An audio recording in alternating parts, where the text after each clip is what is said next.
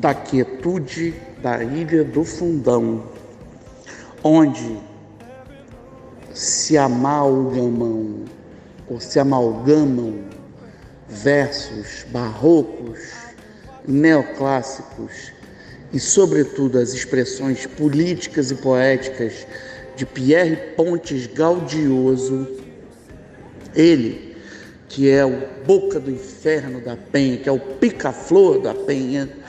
Começa mais um Sextou com cinema, com literatura, com geografia, com todos os critérios do saber. Galera, é o seguinte, queria chamar a atenção para vocês para alguns detalhes importantes acerca do que está rolando atualmente no cinema. É muito alarmante, e não matéria de mimimi, de rede social, o fracasso do Flash. Durante muito tempo, cobrindo cinema, eu, Rodrigo Fonseca, que sou crítico e repórter especializado, escuto uma cobrança extremamente leviana da parte, até de colegas, criticando o êxito, o, o êxito dos filmes da Marvel, da D C, e alguns da Dark Horse, né, e outros, outras grandes editoras, como se isso tivesse tornado o cinema um terreno acéfalo. Eu queria dizer para vocês que o cinema de super-herói foi um mantenedor, uma espécie de manjedoura econômica do cinema durante muito tempo. E a erosão desse espaço é extremamente perigoso para as bilheterias e para a sustentação. Você está passando um avião aqui. É o seguinte, a economia do cinema entrou num atropelo com a pandemia. Até a pandemia, havia uma frequência de sala de exibição muito farta e muito ampla,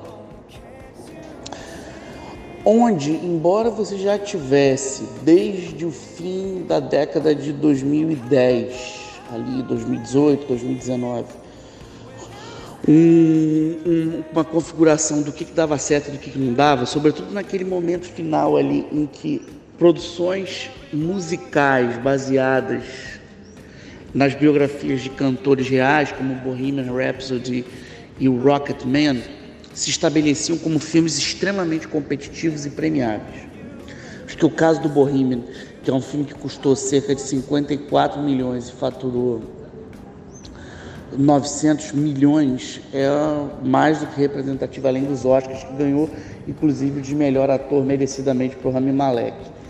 É, mas eu acho que ali havia ainda um espaço em que você tinha, embora a gente já vivesse um sucateamento de certos espaços de exibição e de certos formatos de gênero, alguns documentários, por exemplo, trepidavam, trep, tropeçavam muito numa, no, na bilheteria, animações não americanas, por exemplo, mas havia público.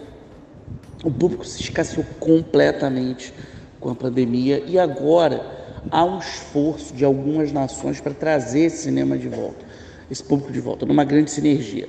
A França, por exemplo, fez um grande evento em janeiro desse ano, o Rendez-vous avec le cinéma français, para pensar essa ocupação espacial e, de uma maneira muito calorosa, permitiu que veios extremamente comerciais como Asterix e Obelix saltassem aí aos olhos. Eu começo esse sexto falando sobre isso.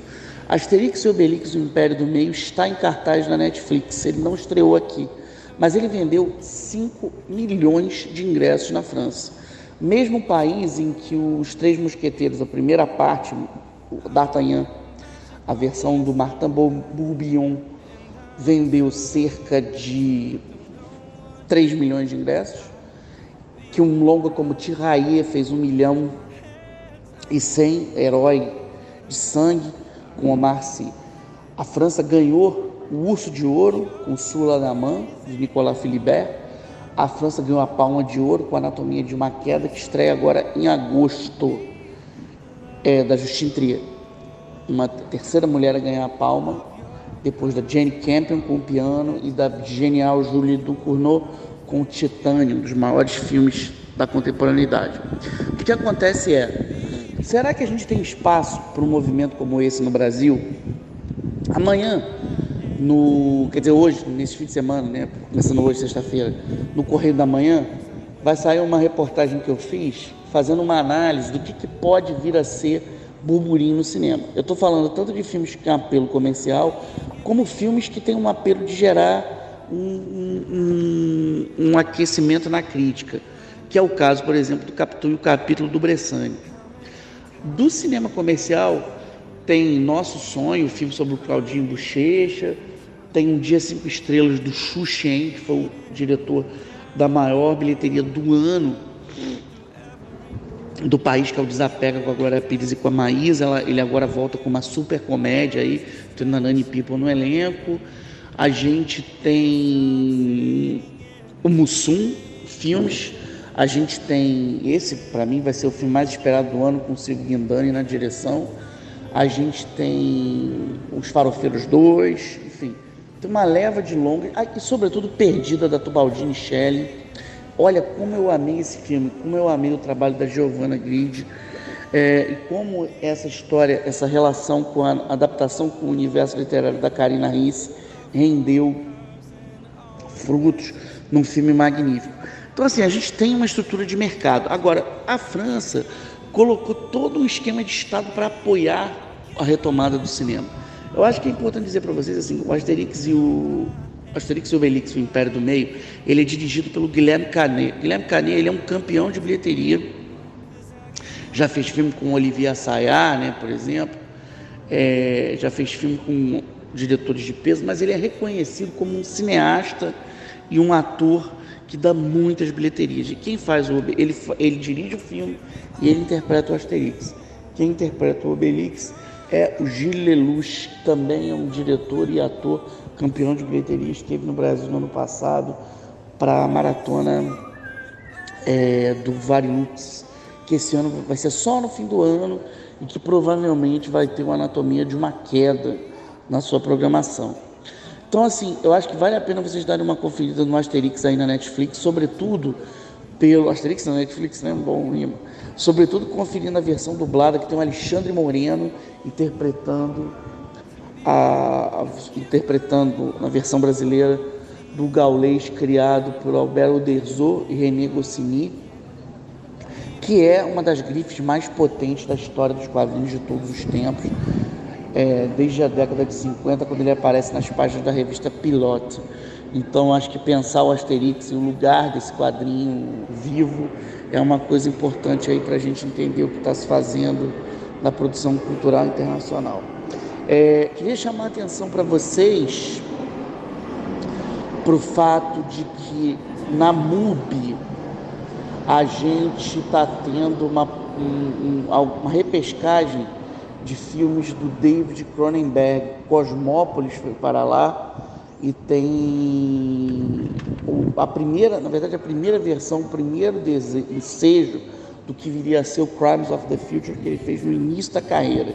Então é uma forma de aí vocês pensarem a M U B I. Outra coisa que eu acho é fundamental dentro do plano da streamisfera hoje é reserve Imovision. Se vocês não conhecem ainda a plataforma criada pelo Jean Tomás Bernardini, a partir da sua, sua distribuidora Reserva, estão perdendo assim um filezão da produção internacional. Tem lá O Azul é a Cor Mais Quente, tem lá a trilogia das Cores do Kieslowski. É, é possível ver filmes de cineastas brasileiros, como, por exemplo, a Lúcia Murat, tem a obra dela que foi lançada pelo Jean Tomás, pela Imovision lá. Então, assim, fiquem atentas, atentos, atentos aí à força desse streaming Reserva Imovision e aproveitem para dar uma olhada no trabalho, já que a gente estava falando da França, Infiéis, que teve o Jean Dujardin como um dos seus diretores. A gente se fala no próximo bloco. Next to you, we watch the sun go down as we walk.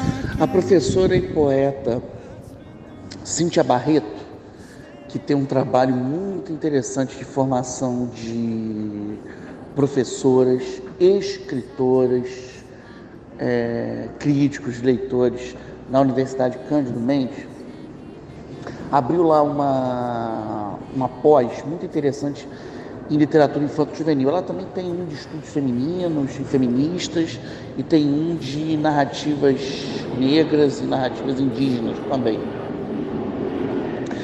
É, ela abriu nessa pós-literatura infanto-juvenil um espaço aqui para o Sextou dar uma classe sobre cinema.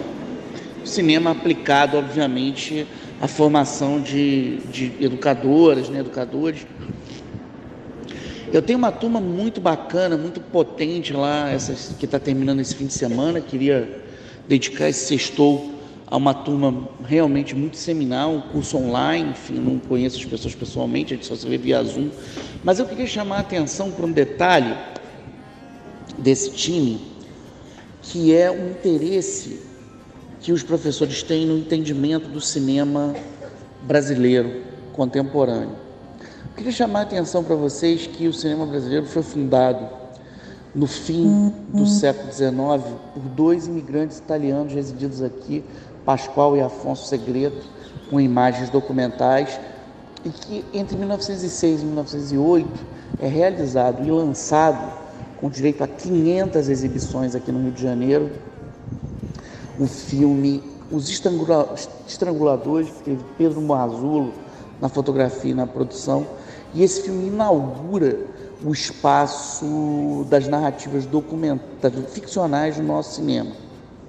Narrativas do, ficcionais essas que vão depois desaguar numa série de movimentos, numa série de ciclos em que o cinema brasileiro vai abordando diferentes aspectos da vida cotidiana no nosso país e, inclusive, formando espaços de gênero. Eu queria destacar para vocês, nessa historiografia, entre, no fim dos anos dez, algumas cidades, como Recife, por exemplo, como Cataguases, é, inauguram certos ciclos regionais, ciclos em que a gente tem uma produção muito potente fora do eixo Rio-São Paulo, tendo lá de Pernambuco como destaque o filme A Filha do Advogado. A gente tem uma aparição de cineastas significativos, né, como, por exemplo, Eduardo Abelim, no Sul, e, sobretudo, Humberto Mauro, Papa da Brasilidade em Minas Gerais. A partir dos esforços do Humberto, no pensamento de um tipo de cinema que não fosse um pastiche da produção internacional, mas sim a possibilidade de construção de uma linguagem tipicamente brasileira, e mais do que de uma linguagem, de uma dramaturgia tipicamente brasileira, a gente pôde criar grandes movimentos nos anos que se seguiram. O movimento mais prolífico do cinema brasileiro é a chanchada ou comédia carnavalesca, que se estende de mil novecentos e trinta e dois até mil novecentos e sessenta e dois, em trinta anos de sucesso, dialogando com diferentes camadas da população brasileira e lançando um Star System muito singular. Star System é o termo que a gente usa para definir o conjunto de astros e estrelas que definem o espírito do tempo de uma determinada sociedade. A chanchada brasileira teve grandes, Dercy Gonçalves, é, Renata Fronze, Zé Trindade, é, Oscarito, Grande Otelo, e a, a relevância desses nomes colaborou para a popularização do filão. A gente tem uma tentativa de construção de uma cinematografia de internacionalização a partir dos anos quarenta, com a Vera Cruz, e filmes como Tico Tico, Tico, Tico no Fubá, Assim a Moça e O Cangaceiro. E na sequência, a gente cai a partir, isso na década de cinquenta, sobretudo, né? O Cangaceiro ganha o prêmio de melhor filme de aventura no Festival de Cannes de cinquenta e três. Mas é a partir dos anos sessenta que o cinema brasileiro vive o apogeu da sua produção intelectual nas telas, com o chamado cinema novo, revelando nomes de grande prestígio como Cacá Diegues, é, Glauber Rocha, Leon Hirschman, Joaquim Pedro de Andrade, Davi Neves, Rui Guerra, que praticamente inicia o movimento com os Cafajestes, Paulo César Sarraceni e outros tantos realizadores e realizadoras é, que criam uma maneira de fazer cinema muito particular. Helena Solberg talvez seja o grande, grande expressão feminina desse período. E, em paralelo, há um cineasta que é egresso de, um, de um, uma das experiências do cinema novo, ou seja, de assistente em Menino de Engenho, um cineasta chamado Júlio Bressani, que acaba sendo enquadrado numa outra toada, a toada chamada cinema marginal, ou cinema de invenção.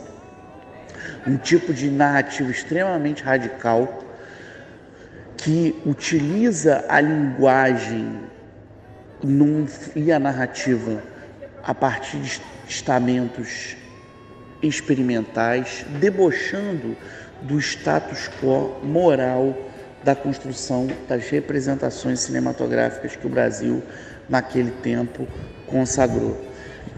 Estou falando de Júlio Bressani, eu estou falando do diretor que neste sábado vai exibir uma produção de sete horas de duração no M A M. O Alex Serafim, nosso muso, está louco para ver e passar sete horas no M A M, mantendo quietinho em seu colo seu filho João, que é um grande entusiasta do cinema do Bressani.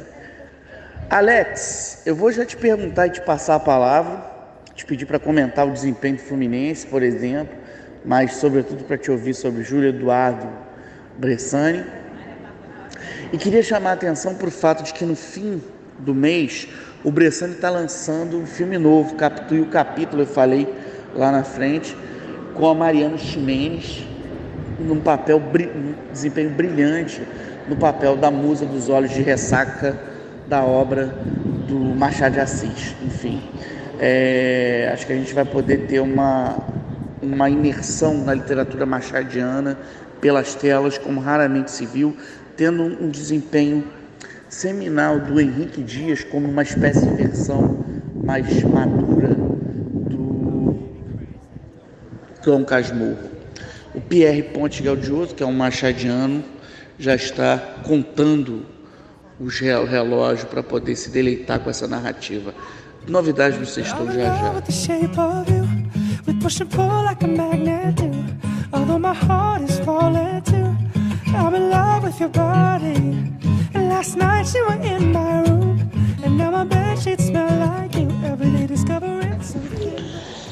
Missão Impossível está chegando nas telas agora com um novo episódio, Acerto de Contas, dividido em duas partes.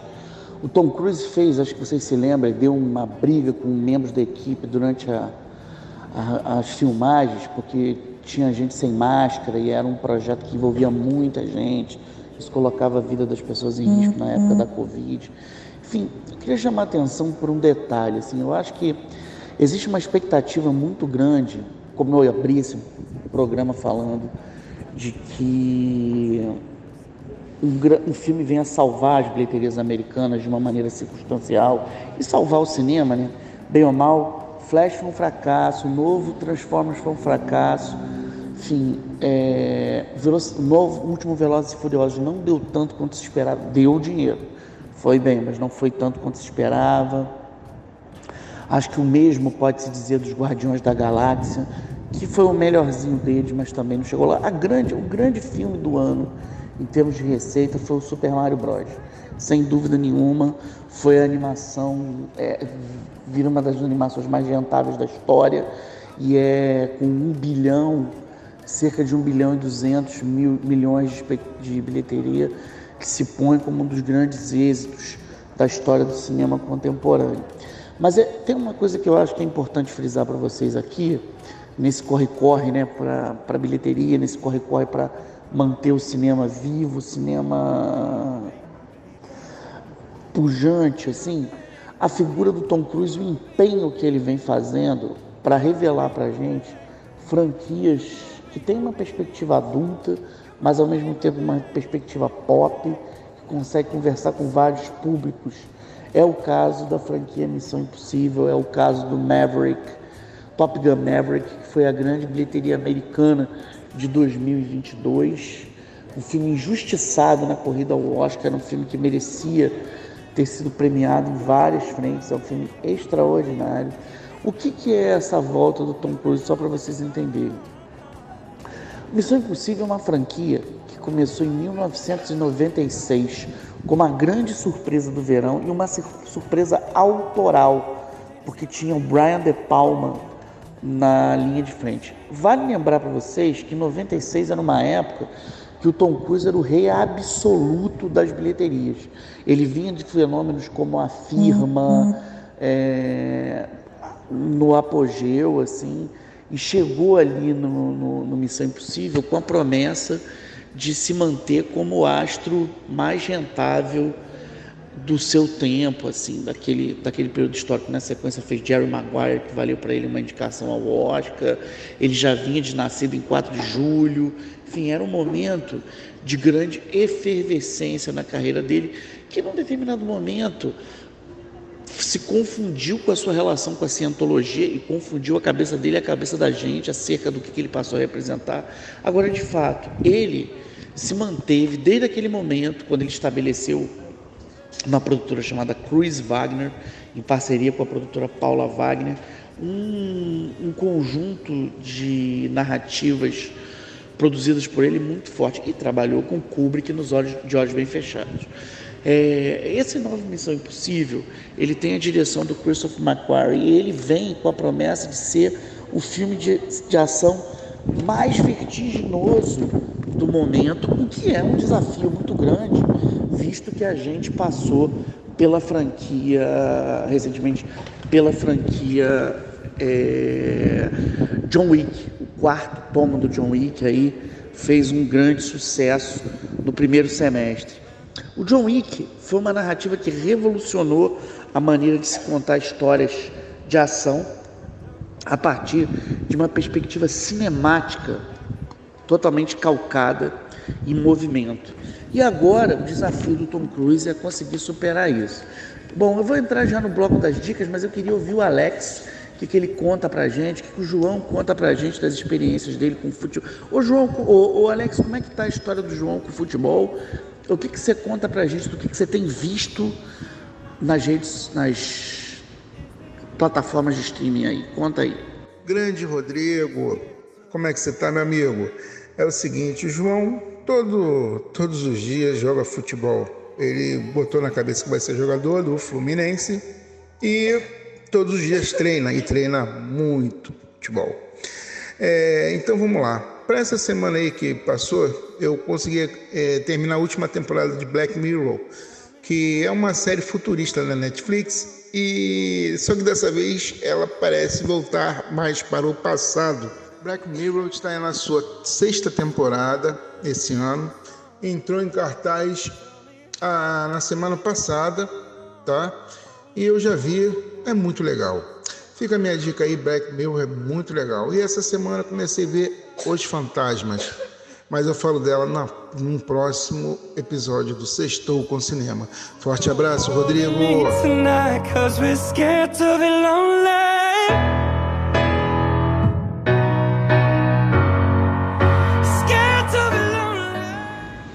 Galera, é fato consumado que o grande, a grande dica é Indiana Jones e a Relíquia do Destino.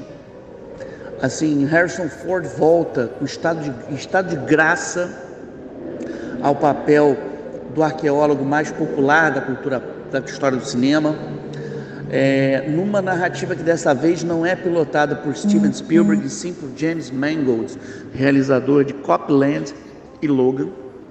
E ele volta muito bem acompanhado pela comediante americana, inglesa Phoebe Waller-Bridge, fazendo um, uma busca histórica por instrumentos criados por Arquimedes, que se caírem na mão de tropas, de, de uma célula nazista na América dos anos sessenta, uma célula radicada aí fora, além dos parâmetros da Alemanha, enfim, tempos depois do fim do Reich, do fim da Segunda Guerra, encarnadas num vilão magistral interpretado pelo Mads Mikkelsen, pode estrambelhar completamente o equilíbrio da sociedade civil. Esse filme foi exibido no Festival de Cannes, onde o Harrison Ford ganhou um prêmio pelo conjunto da sua carreira. Queria chamar a atenção também, Invasão Secreta, galera. É uma vertigem acompanhar o Samuel L. Jackson como Nick Fury, nessa série da Disney, da Marvel, que cria, conta a história dos Skrulls na Terra, uma raça capaz de mudar a sua forma. E é uma narrativa que brinca com todos os códigos do cinema de espionagem que a gente conhece. Então, vale a pena dar uma olhada. Invasão Secreta, aí na Disney Plus. Outra dica aqui que eu daria... Bom, já falei para vocês, esse fim de semana tem o filme do Bressani, A Longa Viagem do Ônibus Amarelo, no, na Cinemateca do M A M.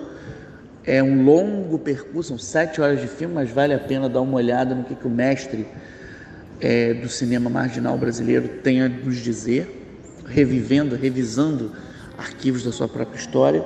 E queria chamar a atenção para vocês para o Resgate dois, que está na Netflix, a mesma Netflix que abrimos aqui falando do Asterix e Obelix no Reino do Meio.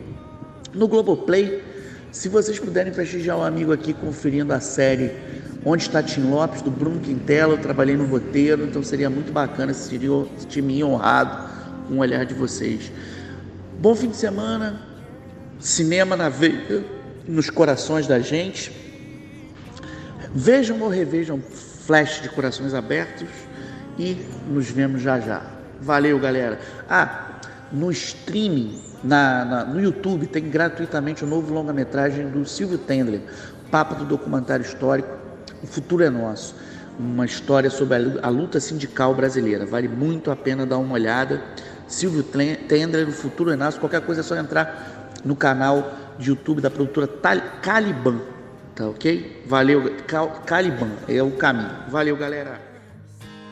Listening to our favorite song.